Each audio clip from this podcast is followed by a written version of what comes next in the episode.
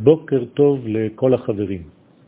הגאולה העתידה לא תהיה רק לישראל, ולא רק לאומות העולם, אלא לכל העולמות. כל הנמצא, הכוכבים, הגלגלים, צבא השמיים, הדומם, הצומח, החי, וכמובן המדבר וישראל.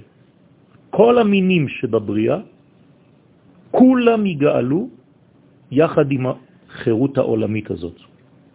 כולם יכירו את שם השם בעומק החוכמה, בעומק הבינה, בעומק הדעת, והיה אדוני למלך על כל הארץ. אז ירננו כל עצי יער, תהילים צדיק ו', תשימו לב, גם העצים יתחילו לרנן. כל מה שבהוויה, אפילו גרגר חול, ישיג צורה אחרת לגמרי, בגלל שרוח הקודש והנבואה תשרה על הכל, כולל הכל. ונלאה השכל להקיף את גודל השינוי שתשיג כל המציאות, כל מה שנמצא בהוויה, בזמן אותו שחרור של הגאולה השלמה. ואם כל כך גדולה תהיה הבריאה היותר קטנה של גרגר חול, על אחת כמה וכמה תהיה עלייתם של ישראל, תהיה עלייתו של עם ישראל, עם קודשו.